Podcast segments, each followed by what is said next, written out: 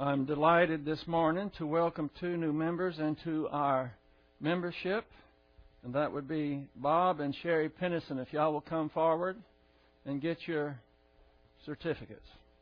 And y'all be sure to welcome them into our membership.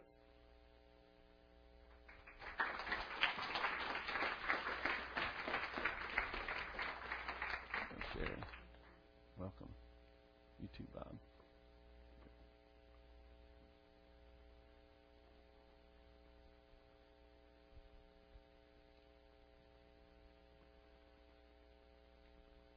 Vanya, are we still getting um, recruits for the play, or am I supposed to make an announcement on that? Okay, there are some parts available if anybody would like to. Adult parts. This is for uh, only adults, right? now we get down to the truth. Mike is uh, that's Bonnie's uh, husband, Mike Dixon has been so gracious as to volunteer to play the king's part, right? Yeah. So if anyone would like to be a king, we would take a lady and dress her up with a mustache or something. Anyway, I know Mike would approve of that. So uh, see Vonnie afterwards if that's uh, something you'd like to do. Let's prepare ourselves this morning in our usual fashion, and that would be. Um, few moments of silent prayer, and during that time we have the opportunity to name privately to God the Father any unconfessed sins, which ensures the filling of the Holy Spirit. Let us pray.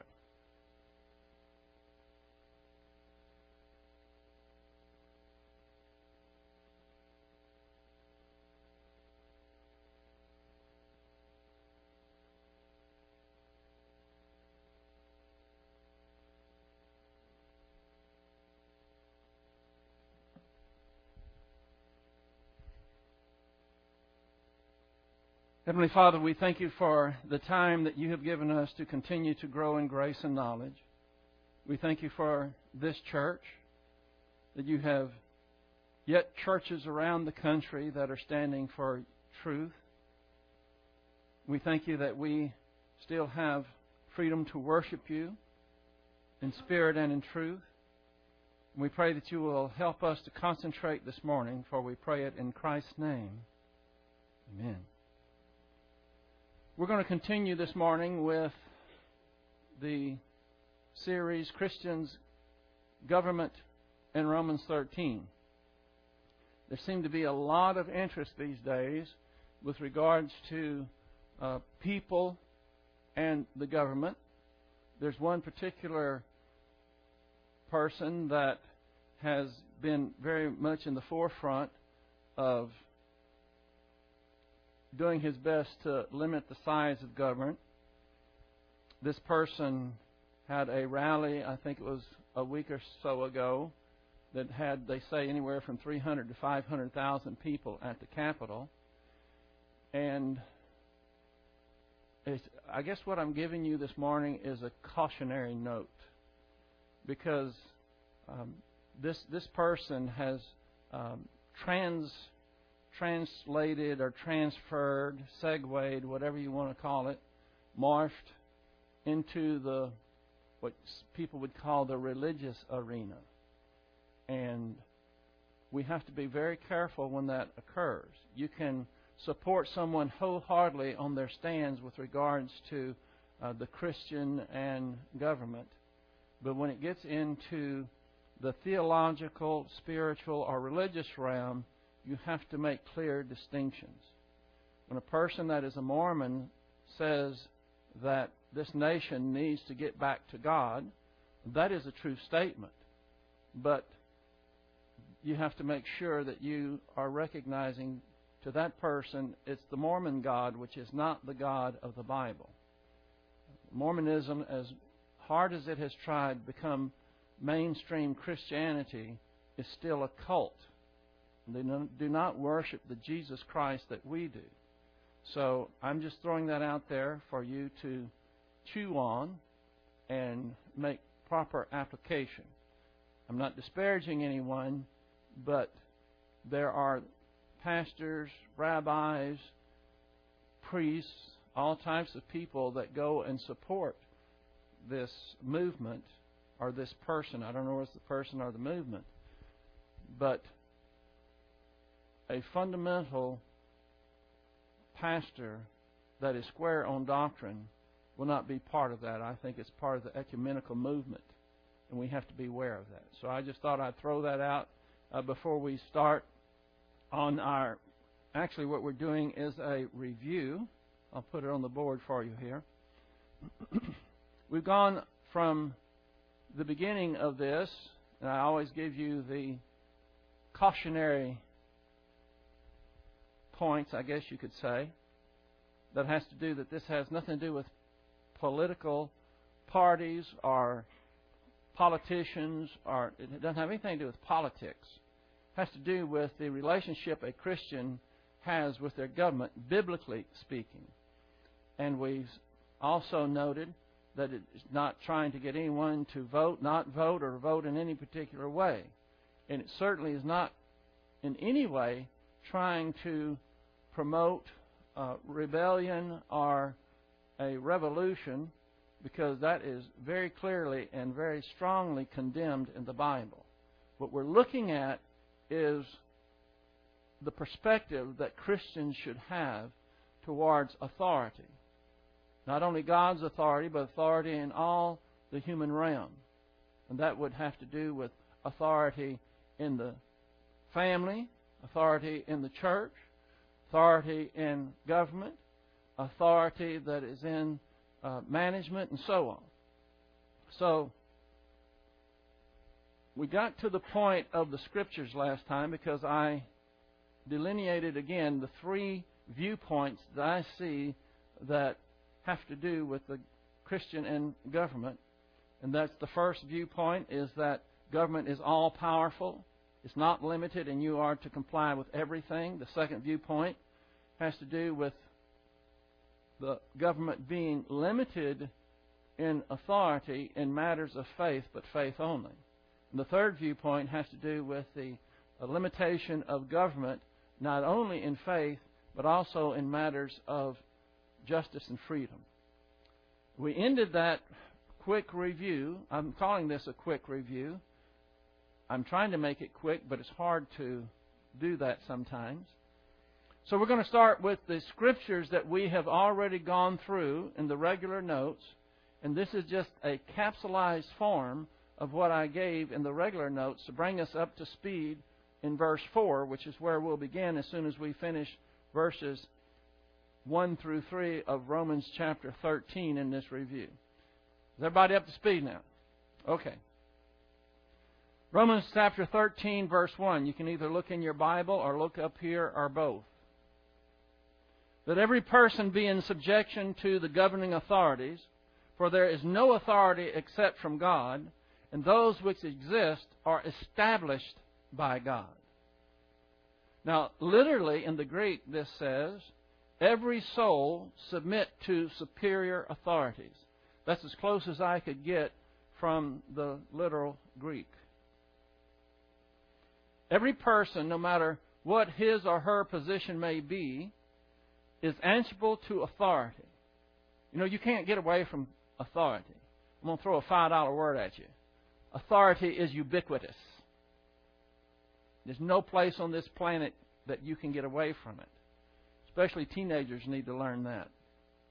They think that they can get away from the home and be away from authority. I'm sorry, that's laughable. They're going to find out so fast that the authority they had at home wasn't so bad after all. There's a mean, cruel world out there, and uh, they find that out when they try to get out from under the authority of their parents. So everybody is answerable to God because God is the ultimate authority and no legitimate authority exists apart from Him. That is important to remember. God is the ultimate authority and He has delegated authority in the human realm. And if God did not delegate that authority, it is not legitimate authority.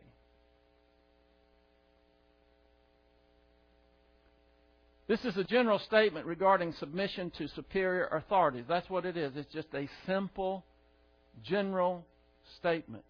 And as I've said already in the regular notes, that this whole part of Scripture, Romans 13, verses 1 through 7, is based upon a government functioning in the capacity in which it was designed, under its limitations.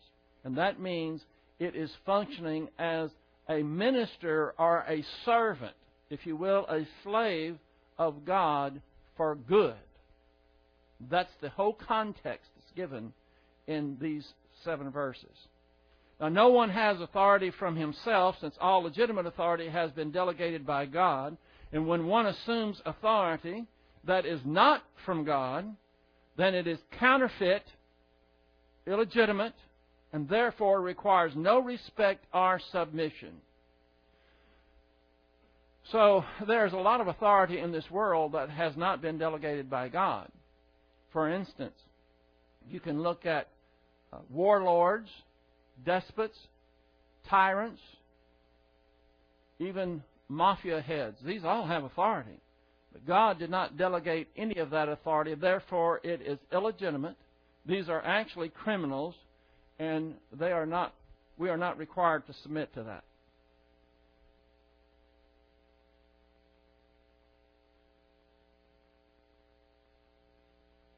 I'm trying to bring this, trying to be fancy. Oh, okay. Well, I'm not so fancy after all. What I was trying to do is not blur it for you. Let's go back up here. I'm sorry. I, this is what I was not going to do. My computer at his home, I practiced doing it. See this little slide here? I was just going to slide it down a little bit. Now, I'm just going to use the down arrow, I guess. I'm I'm trying to keep it from blurring. I'm still not right, am I? There you go, number two. Verse 2 Therefore, he who resists authority has opposed the ordinance of God, and they who have opposed will receive condemnation upon themselves. This is very easy to explain. Anyone. You see, when it says, therefore, he who resists, it's referring to anyone. Citizen or ruler who resists the legitimate authority over them has opposed the authority structure of God and brings condemnation on themselves. That's what ordinance means in the Greek. It's, it's a structure, it's a way that God has organized his delegated authority. And anyone that opposes that structure is opposing God and brings destruction on themselves. Now, Romans chapter 13, verse 3. For rulers are not a cause of fear for good behavior. For rulers are not a cause of fear for good behavior. For rulers are not a cause of fear for good behavior. Just want to make sure you got it. Do you want to have no fear of authority? Do what is good, and you will have praise from the same. This verse continues from the standpoint of rulers who are functioning within the authority structure designated by God.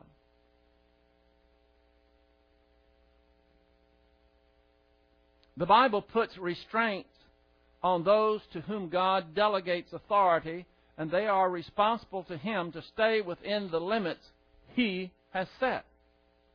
Well, where are the limits? In Romans 13, we already see that they are a cause of fear, not a cause of fear for good behavior, but for evil. Dropping down, do what is good, and you will have praise from the same. When we get to verse 4, it even describes it in more detail.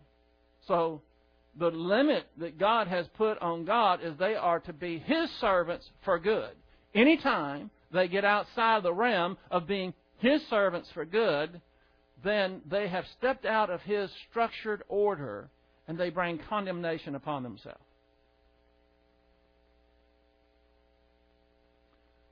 The Bill of Rights puts limits on those in government, and they are responsible and accountable to both the people and to God to stay within those limits.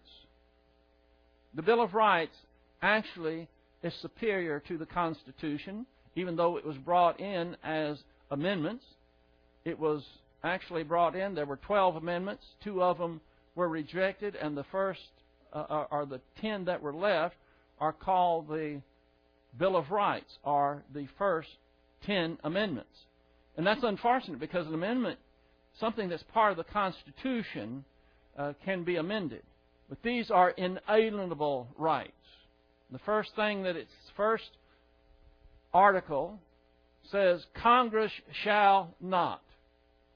And it is curtailing and abridging the things that Congress and the government can do. Just thought I'd throw that in so you would know. I try not to call them the first, second, third, fourth, and so on uh, amendments. I like to call them articles because that's what they are. They are articles found in the Bill of Rights. So, the government is limited on both counts with regards to the Bill of Rights, which they cannot go outside of, and to God Himself, both. Good behavior is treating others the way you would like to be treated and fulfilling any commitment, commitments that you make. Pretty simple, right? Can anyone pretty well figure out what is good and what is evil? If you're treating others in a way that is not the way you would want to be treated, then you're not behaving good. It's not good behavior. It's that simple. Of course, evil would be uh, treating people or not going into a contract with someone or promising someone something and not fulfilling it. That is not good behavior. So that's as simple as it is with regards to the Bible. We have what is known as the golden rule: do unto others as they would have, uh, as you would have them do unto you, and that's essentially bore out in the Scriptures. God has given rulers the authority to punish evil, to punish evildoers, but only evildoers. Those who do not encroach on the rights of others have good behavior and should uh, be praised, not punished. See, as long as you're not encroaching upon someone else's rights, as long as you're giving them their freedom and their privacy, you're going along minding your own business, doing your own thing, and you do what you say you're going to do, then your behavior is good. And what should what does the scripture say that government should do to those type of people? Praise them, right? If you get outside of those bounds, then the government wields the sword, and there is punishment for those who get outside those boundaries. See, we're all limited. God has given rulers the authority to punish evildoers, but only evildoers. I want to make sure you have that thought squarely in your mind. Now, people have grown accustomed to being punished through fines or imprisonment when they have not encroached on the rights of others. Millions of people receive such punishment every year for such things as not having a seatbelt buckled, carrying a weapon for self defense, spanking their children, and a multitude of other things that are not evil. These are things that we have the biblical right to do. We have the biblical right to defend ourselves. We have the biblical right to spank our children. In fact, that's not just a right, I see it as an obligation. I can't find the biblical right to not buckle your seatbelt. But I think the principle is there.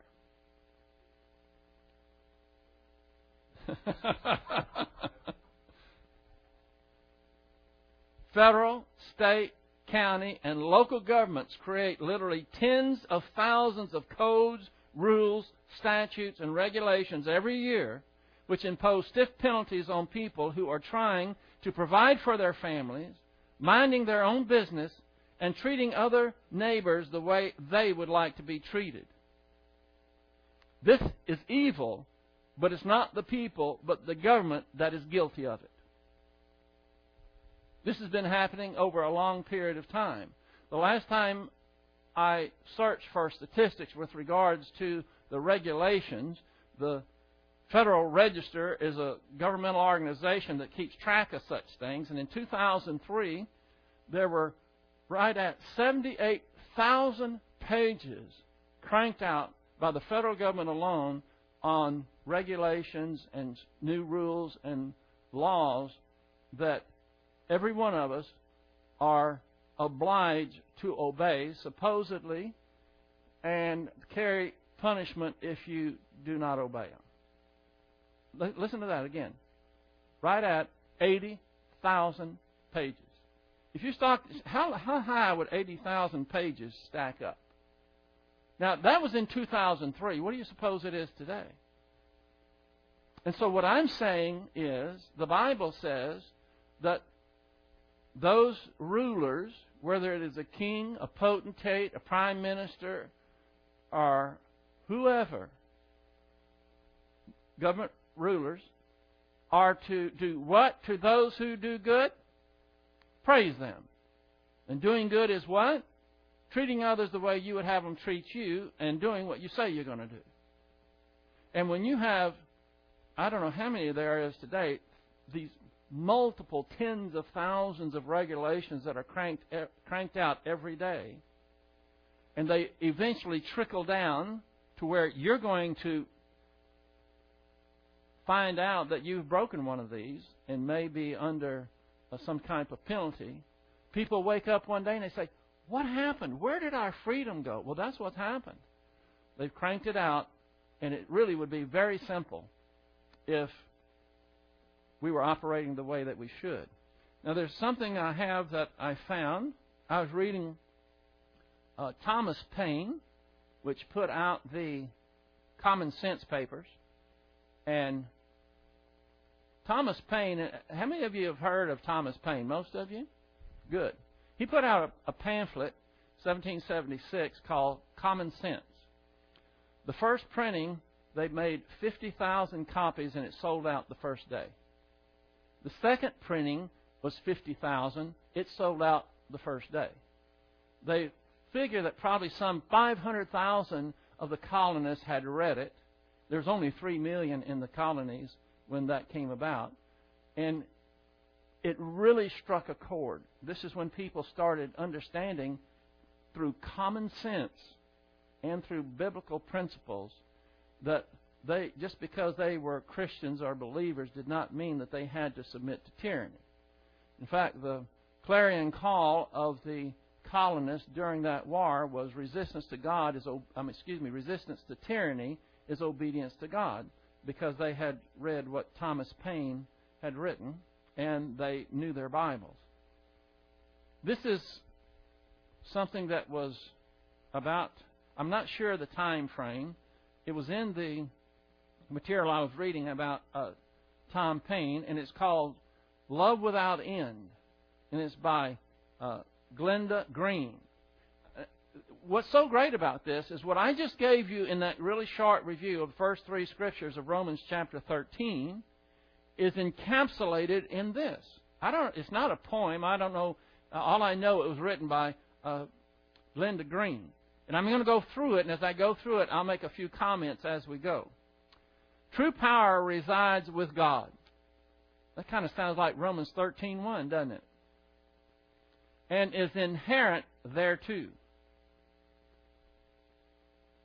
through enduring connections with the Creator, that power is transmitted to individual beings and all living things to be held inherently with, within each life. Now, when you see inherently here, I have to admit, I changed the word. It was indigenous, was the word, but indigenous just doesn't really resonate with people today. So I put inherent. It means it's, it's, uh, it's, uh, it's inherently in them. So, the Creator has, has transmitted to each individual beings and all living things to be held inherently with each life. This is the, the power. Such power can be lost or corrupted only through denials of love and separation from God. Because all power from God is pure. You see how that is substantiating what I just gave you in the in the scriptures here. In other words, all power is delegated by God, and it is always pure. It is righteous. It is just. the delegated power. And Glenda Green here calls it, uh, it is pure, and it can be lost or corrupted only through denials of love and separation from God. Delegated power. Now I got to say something about this word delegated. I cheated here also. There's two words in here that I cheated on. I, I don't like the word cheat. I didn't really cheat. I try to make them more clear. The word here was surrogate. And when I read this, every time I got to these words, I would hesitate and I'd have to run through my brain. Okay, what does surrogate mean? What does indigenous mean? So I thought I would give you the a word that is a synonym of it and would be easier for you to understand. So actually, said, he, she said surrogate power, but I said delegated power is delegated by man to structure, authority, and forces external to himself, and I put here government. As we go through this, there's only three paragraphs of this, but as we go through it, I want you to understand when you see inherently, when you see the word inherently, you think of people. When you see the word delegated, you think of government, because that's essentially what it means. Let's just read this whole thing again, okay? True power resides with God and is inherent thereto. Through enduring connections with the Creator, that power is transmitted to individual beings. See, this is what, when, when um, in the Constitution it says, and we are endowed by our Creator this is the same thing that this person is saying is that, that this power is transmitted to individual beings and all living things to be held inherently within each life. Such power can be lost or corrupted only through denials of love and separation from God. When you get away from God, then you get away from this inherent power and you get into big time trouble. So the power can be lost or corrupted only through denials of love and separation from God because all power from God is pure. It's righteous. It's just. Delegated power, this is the kind of power that man delegates to, a, as this says, a structure, authority, or forces external to himself. In other words, the people have delegated power to the government. And dele- delegated power can extend man's influence over the environment. However, when delegated power, this is power from the people, uh, excuse me, uh, the power of government, when the delegated power assumes the rights of inherent power, it corrupts very quickly. In other words, what this is saying is delegated power has to operate under the auspices, under the outline, guideline, whatever, of those who, has, who have given it the power and the power is inherent in the people. And whenever that delegated power assumes the power that is only for the people, according to this, it corrupts very quickly. A government is delegated power, delegated by the governed. That would be us. As long as it serves the needs of the governed, that would be the people, and respects the inherent power from which it is formed, in other words, the the government would understand it was formed by the people. The people have the power. That delegated power can be useful. That's why they formed a government to begin with, was because they needed some organization. They needed uh, to help them to defend themselves against foreign enemies and so forth. In other words, if there were 13, the 13 colonies were essentially sovereign. They were like 13 independent countries. Now, what is uh, Spain uh, invaded America, the 13 colonies, and there was no central government at all, you would have chaos because you wouldn't have them communicating. They would all be, they weren't be singing on the same sheet, and they would make them vulnerable. So that's another reason that people unite in, in, uh, and they delegate their inherent power to another source, but that source has to be limited. And as long as that source recognizes that the real inherent power is from the people and don't assume that kind of power to themselves, all is well. And it says here that that delegated power as long as it serves the needs of the governed and respects its inherent power from which it was formed, that delegated power can be useful. The moment delegated power, that would be governmental power, assumes the right of inherent power as if they have the power, corruption will begin. Usually, this is implemented by the use of force, mandatory conformity, suppression of rights, and dishonesty. Delegated power always draws its energy from inherent power. In other words, we, the people, have the power, and that's where any delegated power draws its its power from is from the source. When this is respected and openly acknowledged, in other words, when the delegated power openly acknowledges that they're not the supreme power and that their power comes from those that it that delegated to them, uh, when it's openly acknowledged, delegated power can be an effective extension of authority. Although if force and dishonesty have reversed priorities to give the false impression that delegated power, be governmental power, is the real power, you then have a situation where the flea is trying to own the dog. And the dog, that is the dog, and enforcing its claim with threats and punishment. Now, it's absurd that a flea can dic- give dictates to a dog, doesn't it? And that's the illustration. It, it would be ridiculous. Now, here's the last paragraph. Under such oppressive conditions, nothing works better than a declaration of sovereign rights held by inherent power.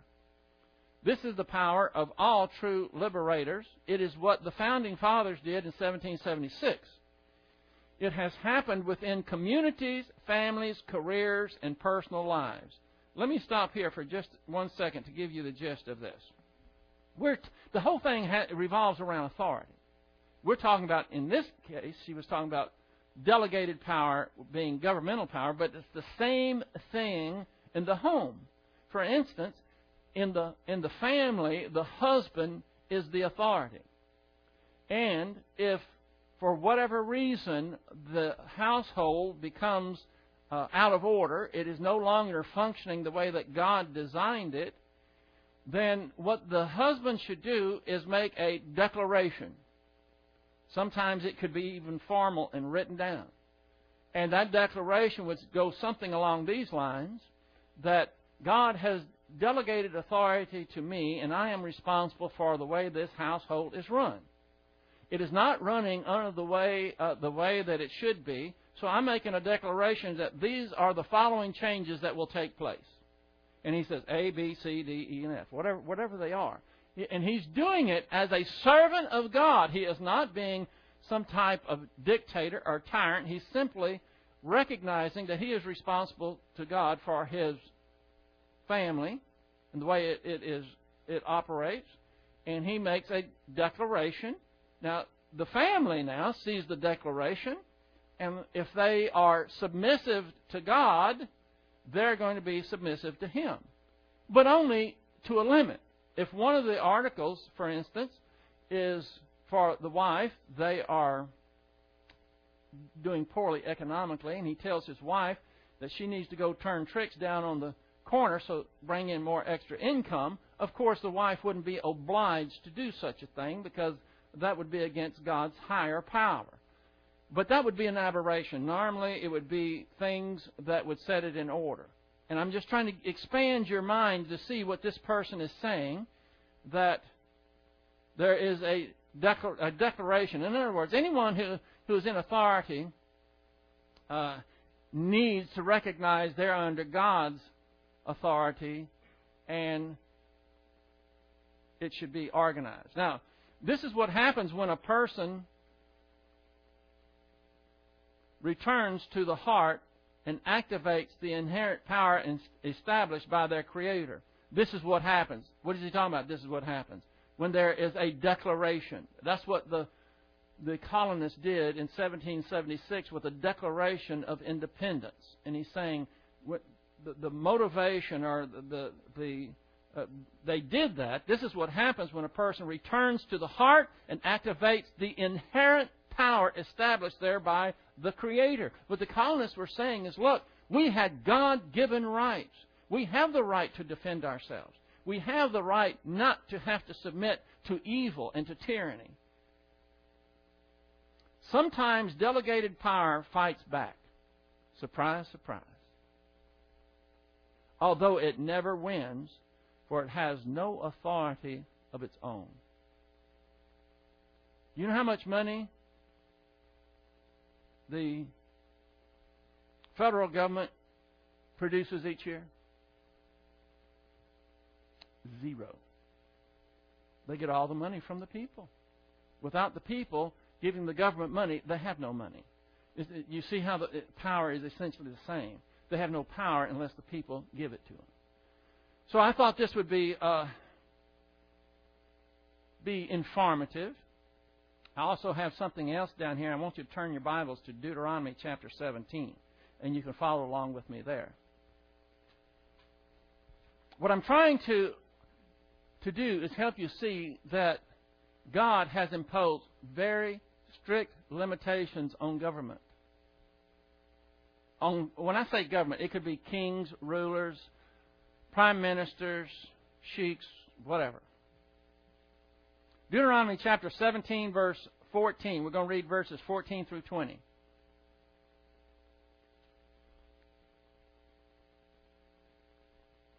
Verse 17. When you enter the land which the Lord your God gives you, of course, this would be the land of Canaan, the promised land, and you possess it and live in it, and you say, I will set a king over me, like all the nations who are around me, you shall surely set a king over you, whom the Lord your God chooses. One from among your countrymen you shall set as a king over yourselves. You may not put a foreigner over yourselves who is not your countryman. Moreover, I'm not going to say anything there. I'm just going to move on. Moreover, he shall not multiply horses for himself, nor shall he cause the people to return to Egypt to multiply horses. Who, by the way, who did this? Remember Solomon? Solomon multiplied horses. I think he, I don't know how many gazillion horses he had. And but when it gets to, and he, uh, they weren't to return to Egypt, and then it says in verse 16, continuing, he said to you, You shall never again return that way. In other words, they weren't to put their hope in Egypt, but in the Lord. He shall not multiply wives for himself, or else his heart will turn away. Did Solomon do that? Just a little bit. He had 700 wives and 300 concubines. And what did they do? They turned his mind and his heart away from the Lord. But this was forbidden. Nor shall he greatly increase silver and gold for himself. Now it shall come about when he sits on the throne of his kingdom, he shall write for himself a copy of this law on a scroll in the presence of Levitical priests. It shall be with him, and he shall read it all the days of his life, that he may learn to fear the Lord his God. In other words, what is the king's, what is his guideline? What is he to go by? Where is the law? It's the law that God gave, and he is to have it with him all the time, and he is to write it down. And it goes on by carefully observing all the words of the law and these statutes of the law. Of course, this is talking about the Mosaic law here that his heart may not be lifted up above his countrymen, and that he may not turn aside from the commandment to the right or the left, so that he and his sons may continue in his kingdom in the midst of Israel. What I'm trying to show you, beloved, is God has very strongly limited the authority that he has delegated. He has delegated authority, but it is very severely limited. Okay, if you bear with me for just one second. Me get rid of this. I'm going to bring up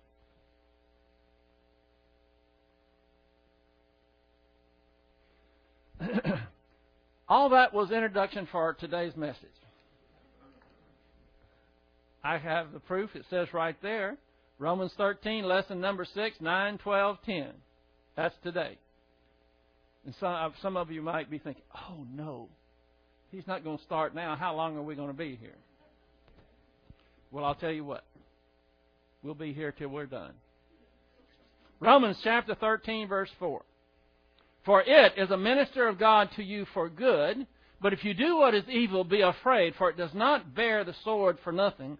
For it is a minister of God, an avenger who brings wrath upon the one who practices evil. Now we take it a phrase at a time, a bite at a time. Actually, when it says for it is, that's a New American Standard Version. But in the ESV, English Standard Version, you have for rulers. Let me get this where you can see both here. See, in the New American Standard, which is the one I'm using, says, For it is a minister. The English Standard Version says, For rulers. This is uh, also, uh, now we have in the King James Version, New International Version, Revised Standard Version, it says, For he. So you have three different translations here for it, for rulers, or for he. Actually, the Greek says gar estin. And estin, it's, uh, it's uh, in the present active indicative third person singular of eimi and can be translated he, she, or it. For he keeps on being is probably, probably the best translation. So I have a few people in here that follow that, and the rest of you are saying, please move on.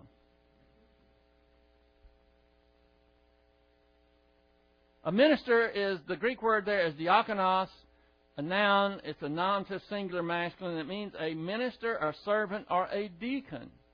That's where deacons get their name from, uh, or their title is diakonos, and it really means a servant. So, guess what? Those who are in power in the civil realm are servants. Sometimes servants are considered slaves, but here it's called, not considered necessarily a slave, but a servant. Then it says, for it, or he or she, depending on what translation you have, is means keeps on being a minister or servant of God to you for good. So whether it's it or he or she. The third, I'm giving you three different versions here. For it, if it, you have a new uh, American Standard Version, when it says for it, it would be government. For government is, that would be designed to be a minister or a servant of God to you for good. So whether it's in, it's neuter, meaning government, or if it's in the masculine or feminine, he or she, in any case, it is a servant meaning, and this is the present tense, they keep on being a servant to God to you for good. God never designed government to be a minister of evil. Never, never, never. When it becomes evil, it no longer is a servant of God for good, but becomes a servant of Satan. God designed the structure of civil authority in human realm to be subject to himself to do good whether it is a monarchy, an oligarchy, or a republic, it doesn't what, no matter what. God delegated this authority for what? Good. For good to the people. Here's Proverbs chapter 8, verse 15 and 16. By me kings reign, and rulers decree justice. By me princes rule, and nobles, all who judge rightly.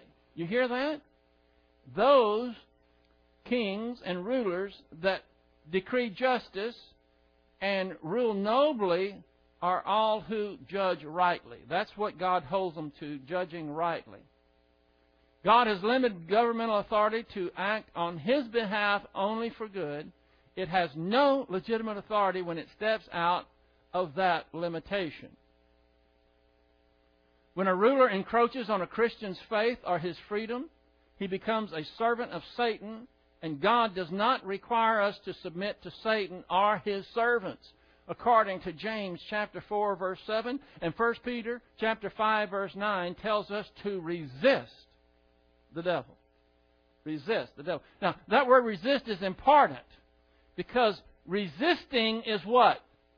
Defensive. We never go on the offense against Satan. We never go on the offense against demons. We never go on the offense against government or rulers or kings. This is defensive in nature. But we are commanded to resist Satan, to resist evil.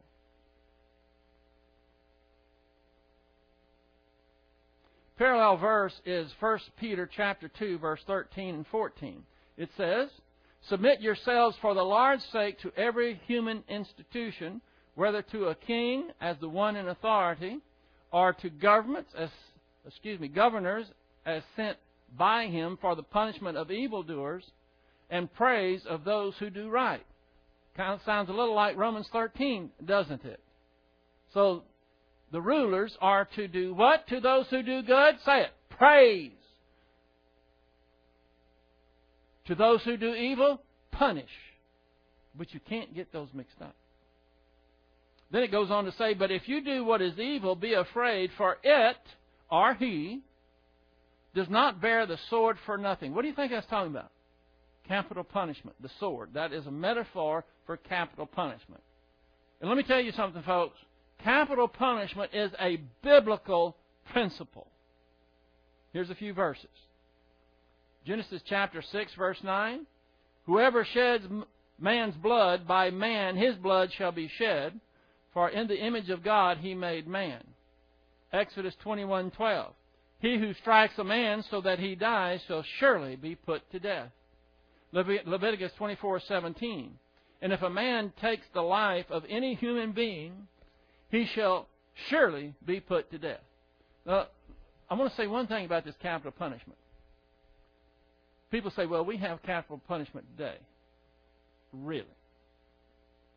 Somebody murders one person, heinous crime, multiple murder, whatever it may be, and he's on death row for up to what 20 years that the taxpayer has to pay for all that time. And I'm not sure. I, there are some people that say that's cruel and unjust punishment in itself. That you have someone that is locked up in a cage. I was going to say this earlier, but I decided not to. But now I decided to say it.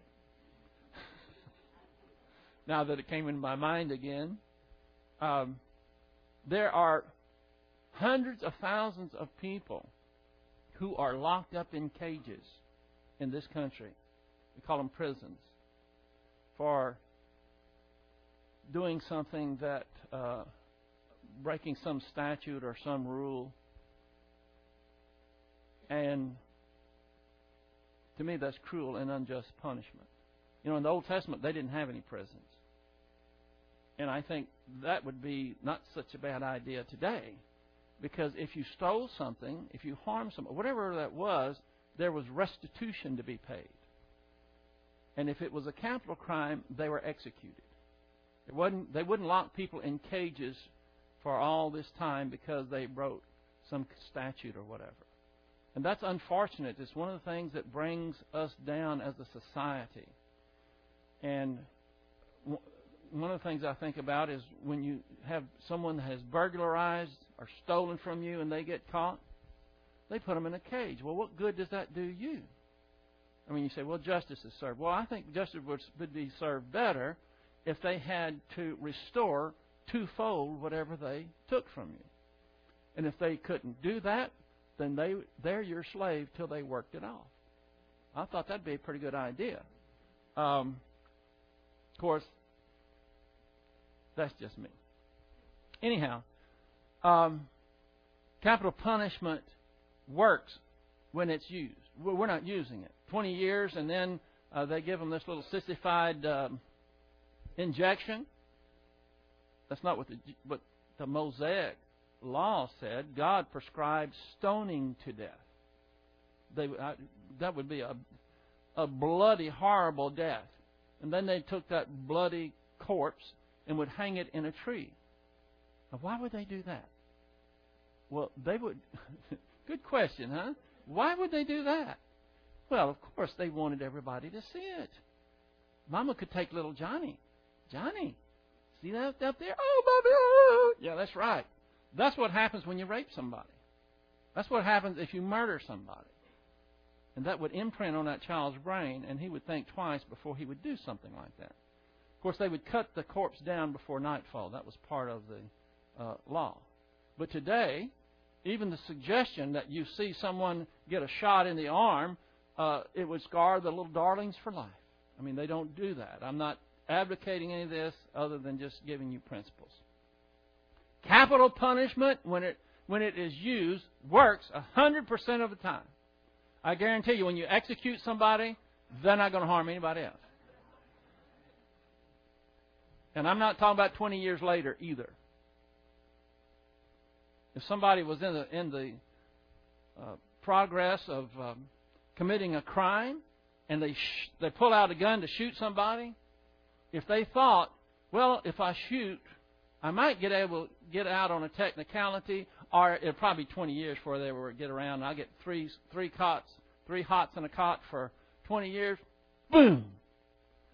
But now, if he pulled that gun in, a, in committing a crime and he was going to shoot someone, he thought, now if I shoot this person, he dies. I'll be dead tomorrow.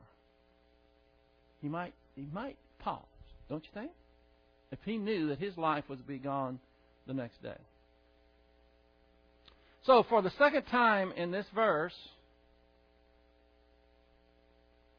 For the second time in this verse, we are reminded that government is the servant of God. A servant is under obligation to render obedience to the one who has authority over him. He is not free to do whatever he wants. None of us are. He is empowered to give praise to those who do good and to execute God's wrath on those who do evil. An avenger who brings wrath upon the one who practices evil. Here's a quote for you. This came from Martin Luther. He said, For God has delegated to civil magistrates in the place of parents the right to punish evildoers. So, you parents, when you have the little darlings who are evildoers, and you punish them with the belt rather than the sword, they might avoid the sword someday. Because that's what government is, at least according to Martin Luther. Here's my last point. It is very important to understand what this verse does not say. It does not say that government has the authority or sanction from God to bring wrath on the one who practices good. Never, never, never. So, that will be a good time for me to end. But before we close, I'd like everyone please to bow your heads. Close your eyes. I want privacy in here. I've been talking about the relationship between the, the Christian, the believer, and civil government. Now I'm talking about the relationship of an unbeliever with God. The fact is that God did not come to, Jesus Christ did not come to earth in order to make people better. He came to earth to give life to the dead. If a person is in this congregation, in this hearing of my voice, if you are trying to work your way to heaven and you haven't accepted the free gift of salvation through believing in Jesus Christ, this is your opportunity to do so. Jesus Christ is the Son of God, and He went to the cross, He died, was buried, and was resurrected and now offers eternal life to anyone who will believe in Him and Him alone for eternal life. Simply accepting the gift by believing in Jesus Christ means that you will be born again. Your ticket to heaven is guaranteed, and it can be done right now. I'm not going to have you jump through any hoops. You don't have to raise your hand, walk an aisle. God knows exactly what you're thinking right now. And when you believe in Jesus Christ, you become a royal family member of God. And then it's time to get cracking and find out what God would have you do. So we thank you, Father, for this time you've given us to focus on these things. Pray that you will help us to look at our own life and that we will be independent thinkers and base our decision based on your word. We pray this in Christ's name. Amen.